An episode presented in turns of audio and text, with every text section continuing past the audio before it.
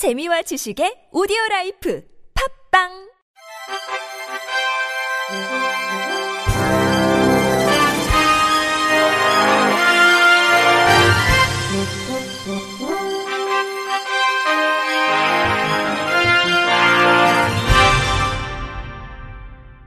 청취자 여러분 안녕하십니까? 7월 27일 화요일 KBS 뉴스입니다. 국민의힘 이종성 의원은 지난 23일 특수학교 또는 시도 교육행정기관에 언어 재활사를 두도록 하는 내용의 초중등 교육법 일부 개정 법률안을 대표 발의했다고 밝혔습니다. 언어는 인간이 사회경제 활동을 이어나가는데 가장 중요한 의사소통 수단이며 특히 장애를 가진 아동 청소년의 경우 학교에서의 원활한 의사소통이 학교 생활에서의 적응과 학습 능력 향상에 지대한 영향을 미치고 있습니다.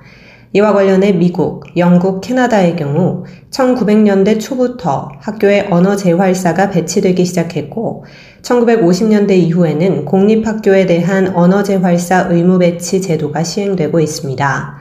반면 우리나라의 경우 언어 재활사 배치가 의무적이지 않아 병원, 복지관, 사설 언어재활기관 등 대부분 학교 밖에서 언어치료 교육이 이루어지는 실정으로 학교 안에서의 언어재활 요구가 커지고 있는 상황입니다. 이에 개정안은 특수학교에 언어재활사를 두거나 시도 교육행정기관에 순회 언어재활사를 배치하도록 해 특수교육이 필요한 장애 학생의 언어소통을 용이하게 하고 언어 재활 교육 시스템을 공고히 할 수 있도록 하는 내용을 담았습니다. 이종성 의원은 장애 학생의 약 70%가 의사소통 장애를 동반하고 있는 만큼 가장 많은 시간을 보내는 학교에서의 언어 재활은 반드시 필요하다며 개정안 마련을 통해 모든 장애 학생에 대한 원활한 언어 치료 교육이 하루빨리 이루어지길 바란다고 말했습니다. 서울시는 동작구 신대방 2동 보라매 공원 내에 있는 시립 발달장애 복지관의 별관을 현재의 4배 규모로 신축해 2023년에 재개관키로 했다고 밝혔습니다. 이에 따라 1986년 개관한 연면적 247.66제곱미터에 지상 1층 건물이 철거되고 그 자리에 연면적 1184제곱미터의 지하 1층, 지상 4층 건물이 들어섭니다. 시는 복지관 이용 인원과 프로그램 수가 늘어 공간이 부족한 데다가 건물이 노후에 단열 성능이 낮은 등 많은 문제가 있는 점 등을 신축 추진 이유로 들었습니다. 시는 이달 실시한 설계 공모에 공동 응모한 손석계 신병호의 설계안을 20일 선정했으며 내년 상반기까지 설계를 마무리한 후 2023년 말 완공에 개관할 예정입니다. 김성부 서울시 주택정책실장은 노후화되고 열악한 시립발달장애인 복지관의 일부 공간을 신축해 최중증 발달장애인을 위한 프로그램 전용 공간을 확보하고 이용자들에게 더욱 쾌적한 공간을 제공하겠다며 이번 설계 공모를 통해 노후한 복지관이 발달장애인과 그 가족이 안전하고 편안하게 사용하고 차별 없는 복지를 누릴 수 있는 공간으로 재탄생하기를 기대한다고 말했습니다. 부산시는 한국장애인 고용공단 부산지역본부에서 발달장애인 맞춤형 일자리 창출을 위한 휠마스터 시범사업 업무 협약을 체결했다고 밝혔습니다. 휠마스터란 병원 내에서 사용되는 휠체어, 침대 등 보장구에 대한 살균 소독, 세척 등의 업무를 담당하는 의료기관 보장구 전문 관리사로 보장구 관리 직업 훈련을 받은 발달장애인이 직접 수행하는 의료 서비스 산업 분야 전문 직무 영역입니다. 부산시는 2020년 장애인 고용 조사 결과 전문 의료기관에는 발달 장애인이 수행하기에 적합한 직무가 없어 장애인이 채용이 어렵다는 점에 착안해 발달 장애인이 수행할 수 있는 직무를 병원과 복지관 등에 소개했습니다. 이에 호응한 부산 백병원, 부산 고려병원, 양산 부산대병원, 부산광역시 장애인 종합복지관이 시범사업 대상지로 나섰으며 한국장애인 고용공단 발달장애인 훈련센터와 부산직업능력개발원은 발달장애인 모집과 자격증 교육을 지원합니다. 부산시는 이번 시범 사업이 보장구 등을 통한 의료기관 내 코로나19 교차 감염을 예방하고 발달장애인에게 양질의 일자리를 제공해 자립을 지원할 것으로 기대하고 있습니다.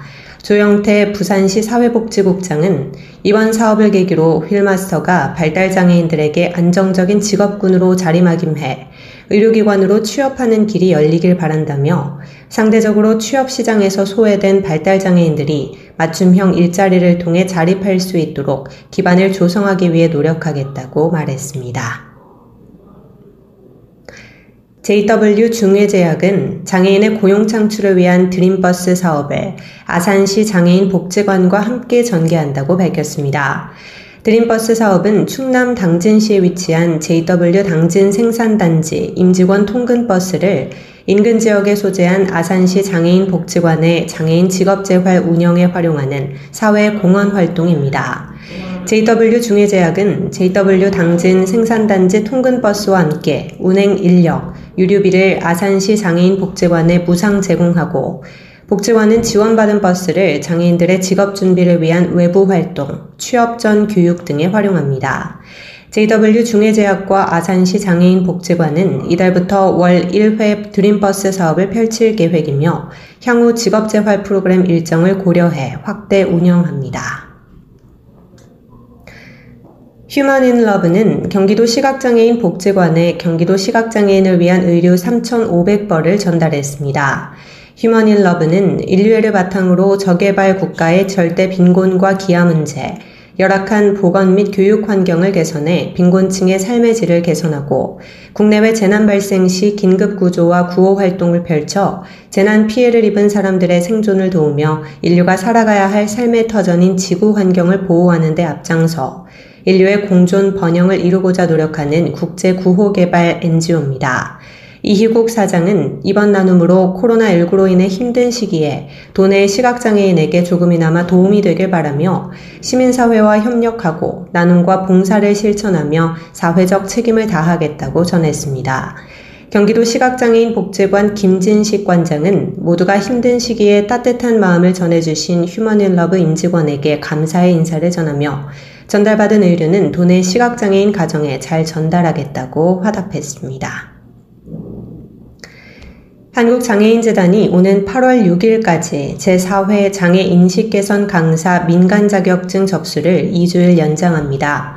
지난 2016년 6월 장애인 복지법 개정에 따라 장애 인식 개선 교육 의무 대상이 국가 지방자치단체에서 공공기관, 공단, 어린이집, 유치원, 학교 등으로 확대되면서 교육 수요가 증가해 다양한 참여자의 특성을 고려한 교육 역량을 갖춘 강사 양성이 중요해졌습니다. 이에 재단은 장애 인식 개선 교육의 질 제고 및 전문성이 인증된 체계를 확립하기 위해 2018년에 장애 인식 개선 강사 민간 자격 시험을 개설했으며 현재까지 총 100여 명의 합격자가 장애인 복지법과 관련한 교육기관 및 공공단체 등에서 장애 인식 개선 강사로 활동하고 있습니다. 참가 신청은 재단 홈페이지에 안내된 양식과 증빙 서류, 실기 영상을 이메일로 접수하면 됩니다. 세부 지원 자격, 시험 과목 및 합격 기준, 신청 서류 등 자세한 사항은 재단 홈페이지 공지사항이나 지원 사업 등으로 문의하면 됩니다. 끝으로 날씨입니다. 내일은 전국이 가끔 구름이 많겠으며 충청 내륙과 남부 내륙 지역은 오후부터 밤 사이 소나기가 곳곳에 내리겠습니다. 강원 남부 동해안과 경북 동해안 지역은 낮 동안 비가 내리겠습니다. 내일 소나기에 의한 예상 강수량은 충청 내륙과 남부 내륙 지역에 5에서 30mm가 되겠습니다. 내일 아침 최저 기온은 21도에서 27도, 낮 최고 기온은 29도에서 36도가 되겠습니다. 바다의 물결은 서해 앞바다 0.5m, 남해와 동해 앞바다 0.5에서 1m로 일겠습니다. 이상으로 7월 27일 화요일 KBS 뉴스를 마칩니다. 지금까지 제작의 권순철, 진행의 조소혜였습니다. 고맙습니다. KBIC